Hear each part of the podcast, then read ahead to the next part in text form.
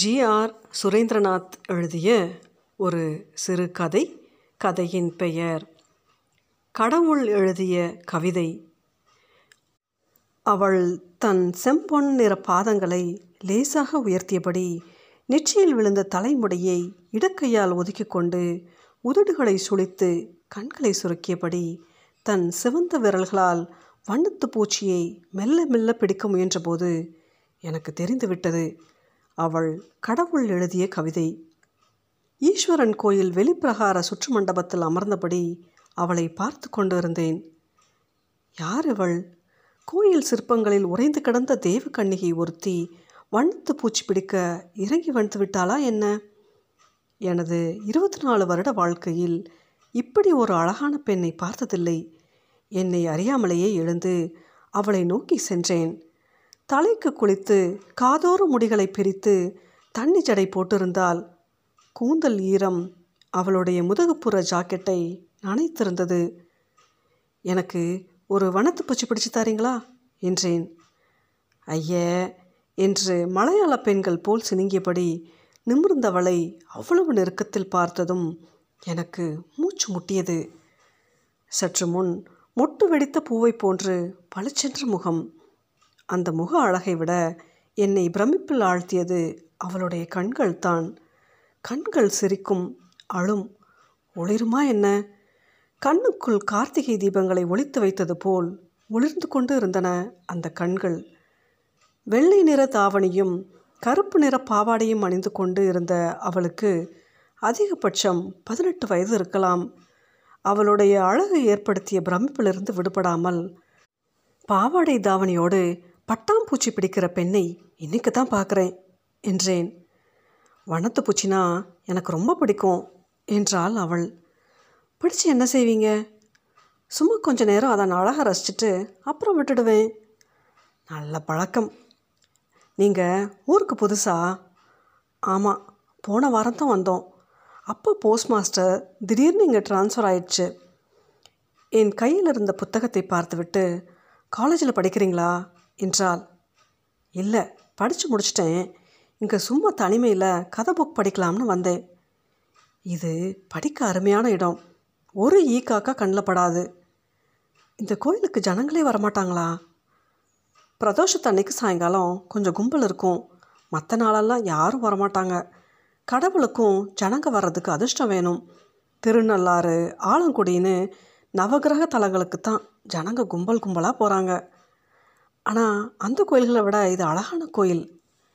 ஆமாம் என்றபடி நந்தி மண்டபத்தை நோக்கி நடந்தால் நான் மௌனமாக பின்தொடர்ந்தேன். நந்தி மண்டப படிக்கட்டுகளில் ஏறிக்கொண்டே நான் வரேன் என்று விடை பெற்று கொண்டால் மண்டபத்தின் மேலேறி நந்திக்கு அருகில் சென்றவுடன் உங்கள் பேர் என்ன? என்றேன். ஸ்வர்ணசித்ரா என்று சத்தமாக கூறிக்கொண்டே சட்டென்று கையை உயர்த்தி அந்த வண்ணத்து பூச்சியை பறக்கவிட்டாள் அப்போது அவளுடைய மேல் நோக்கிய கண்களில் ஒரு சிறிய வெளிச்சம் தெரிந்தது. முதன் முதலாக என் மனதுக்குள் கவிதை போன்ற ஏதோ ஒன்று தோன்றியது. பெண்ணே நீ யார்?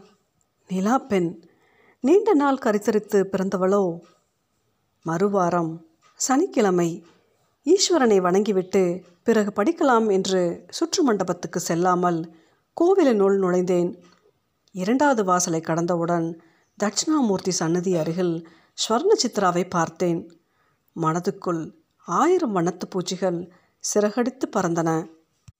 நீல நிற பட்டுப்பாவாடையும் பட்டு சட்டையும் அணிந்து கொண்டிருந்தால் அவள் கையில் வைத்திருந்த தாம்பாளத்தில் ஏராளமான நெய் விளக்குகள் எரிந்து கொண்டிருந்தன. தாம்பாளத்திலிருந்து ஒரு விளக்கை எடுத்து தட்சிணாமூர்த்தி சந்நிதி முன் ஸ்வர்ண சித்ரா வைத்தபோது எரிந்து கொண்டிருந்த விளக்குகளின் வெளிச்சம் அவள் முகத்தில் பரவ மேலும் அழகாக தோன்றினாள். மனசுக்குள் இன்னொரு கவிதை ஒளி ஒன்று ஒளியை ஏற்றுகிறது. என்று நான் தொண்டையை கணைக்க ஸ்வர்ண சித்ரா நிமிர்ந்து பார்த்தால் என்னை அடையாளம் கண்டு புன்னகைத்தாள். கடுமையான வேண்டுதல் போல தாம்பாளத்தில் ஏகப்பட்ட விளக்கு என்றேன். ம் என்ன வேண்டுதல்? பாஸ் ஆகணும்னா? இல்லை படிப்பெல்லாம் முடிஞ்சு ரொம்ப நாளாச்சு. நான் ப்ளஸ் டூ ஃபெயில் வேறென்ன வேண்டுதல்? என்று நான் கேட்டபோது தூரத்தில் மூவர் சந்நிதியிலிருந்து நாகஸ்வரம் ஒலிக்கும் ஓசை மெதுவாக கேட்க ஆரம்பித்தது. இன்னொரு விளக்கை எடுத்து விநாயகர் சன்னதி முன் வைத்தபடி போன டிசம்பர் மாதம் வெள்ளம் வந்துச்சுல்ல? ஆமாம் அப்போ பக்கத்து ஊரில் எல்லாம் கரை உடஞ்சி ஆற்று வெள்ளம் ஊருக்குள்ளே பூந்துடுச்சு. இங்கேயும் வெள்ளம் ஜாஸ்தி ஆகிட்டே இருந்துச்சு. கரை உடஞ்சிச்சின்னா அறுவடைக்கு இருக்கிற பயிரெல்லாம் பாலா போயிடும்னு ஊரே கலங்கி போயிடுச்சு. விறுவிறுன்னு கரையில் மணல் மூட்டையை அடிக்கினாங்க. தண்ணீர் மட்டம் கூடிக்கிட்டே இருந்தது. மணல் மூட்டைங்களும் தீர்ந்து போச்சு. சரி கடவுள் விட்ட வழின்னு ஓஞ்சு உட்காந்துட்டாங்க அப்போ நான் வேண்டிக்கிட்டேன். என்னன்னு? கடவுளே கரை உடஞ்சிடாம காப்பாற்று ஒவ்வொரு சந்நிதியிலும் நெய் விளக்கு ஏத்துறேன்னு வேண்டிக்கிட்டேன். மழை குறைஞ்சு கரை உடையலை. அதான் வேண்டுதலை நிறைவேற்றுறேன் உங்கள் அப்பாவுக்கு வயக்காடு இருக்கா? இல்லை அவர் ஸ்கூல் டீச்சர் என்ற ஸ்வர்ண சித்ராவை ஆச்சரியத்துடன் பார்த்தேன். உங்கள் மாதிரி ஒன்று ரெண்டு பேர் இருக்கிறதுனால தான் இந்த தேசத்தில் இன்னும் மழை பெய்யுது என்று நான் கூற அவள் வெட்கத்துடன் தலையை குனிந்து கொண்டாள். சில வினாடிகள் கழித்து தலையை நிமிர்த்தாமல் விழிகளை மட்டும் லேசாக உயர்த்தி தேங்க்ஸ் என்றாள். அந்த கண்கள் என்னை மீண்டும் வீழ்த்தின. சரி நான் வரேன் என்று நான் நகர ஒரு நிமிஷம் என்றாள் ஸ்வர்ண சித்ரா சொல்லுங்க என்று நின்றேன். திடீர் திடீர்னு வந்துட்டு பேசிட்டு போகிறீங்களே உங்கள் பேர்? பாபு. தி ஜானகிராமனோட மோகமுல் கதாநாயகன் பேர் கூட பாபு தான். என்னங்க என்னை ஆச்சரியப்படுத்திக்கிட்டே இருக்கிறதுன்னு முடிவு பண்ணிட்டீங்களா? அழகாக வண்ணத்தை பூச்சி படிக்கிறீங்க கரை உடைஞ்சிடக்கூடாதுன்னு வேண்டிக்கிறீங்க தி ஜானகிராமன் படிக்கிறீங்க என்று நான் சொல்ல ஸ்வர்ண சித்ரா தன் உதடுகளை மெதுவாக விரித்து அழகாக சிரித்தாள். ஒரு விஷயம் கவனிச்சிங்களா? ஒரே ஊரில் இருக்கோம். ஊரில் வேற எங்கேயும் நம்ம சந்திக்கிறதில்ல. மறுபடி மறுபடியும் கோயிலில் தான் சந்திக்கிறோம் என்றால் ஆமாம் என்றேன். கடவுள் எழுதிய கவிதையை கடவுளின் சன்னிதானத்தில் தானே பார்க்க முடியும் என்று மனதுக்குள் மீண்டும் ஒரு கவிதை. எங்களுடைய அடுத்தடுத்த சந்திப்புகளும் கோயிலிலேயே நிகழ்ந்தன. தெப்பக்குளத்தின் பாசி படர்ந்த படிக்கட்டுகளில் காலை நனைத்தபடி என்ன படிச்சிருக்கீங்க? என்று கேட்டாள். எம்டெக் ஐயோ பெரிய படிப்பாக இருக்கே. வேலைக்கு எதுவும் போகலையா? கேம்பஸ் இன்டர்வியூவில் ஒரு வேலை கிடச்சிருக்கு. ஆர்டருக்காக வெயிட் பண்ணிகிட்ருக்கேன் வந்ததும் சென்னையில் ஜாயின் பண்ணணும். மூன்று மாத காலம். ஓடியதே தெரியவில்லை. ஒவ்வொரு சந்திப்புக்கு பிறகும் ஸ்வர்ண சித்ராவின் மீதான எனது மதிப்பு அதிகரித்து கொண்டே வந்தது. மனதுக்குள் மெலிதாக ஒரு காதல் அரும்பி விஸ்வரூபம் எடுத்துக்கொண்டு இருந்தது சொல்லிவிட வேண்டும் என்று மனசு துடித்தது. வேலைக்கான அப்பாயின்மெண்ட் ஆர்டர் கிடைத்து ஒரு வாரத்துக்குள் சென்னையில் பணியில் சேர வேண்டும் என்கிற நிலையில் ஸ்வர்ணசித்ராவிடம் எனது காதலை சொல்லிவிடும் தவிப்போடு சுற்று மண்டபத்தில் ஸ்வர்ணசித்ராவின் வருகைக்காக ஆவலோடு காத்து கொண்டிருந்தேன். என் தேவதை வந்தால். உங்களுக்கு வேலைக்கான ஆர்டர் வந்துடுச்சுன்னு போஸ்ட்மேன் சொன்னாரே. அப்படியா? என்றாள்.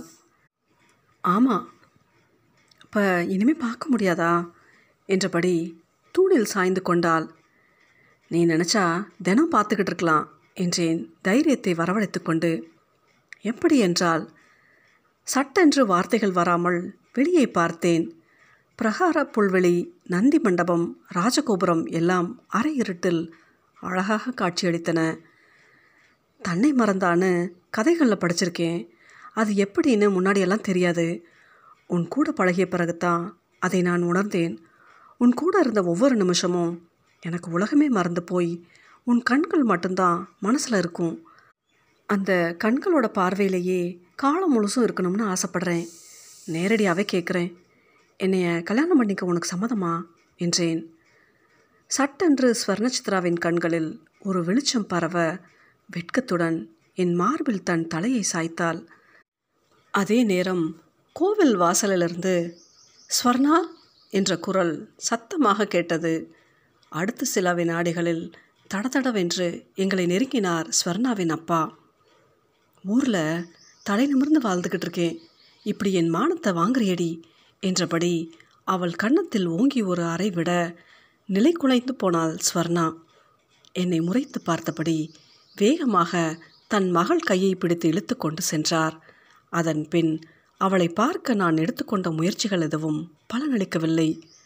ஒரு வார காலத்துக்குள் ஸ்வர்ணாவுக்கு வேறொரு இடத்தில் திருமணம் நிச்சயமானது. நான் காதல் தோல்வியில் துவண்டு தாடி வைத்துக்கொண்டு சாரி ஃப்ரெண்ட்ஸ் இப்படியெல்லாம் எதுவுமே நடக்கலை.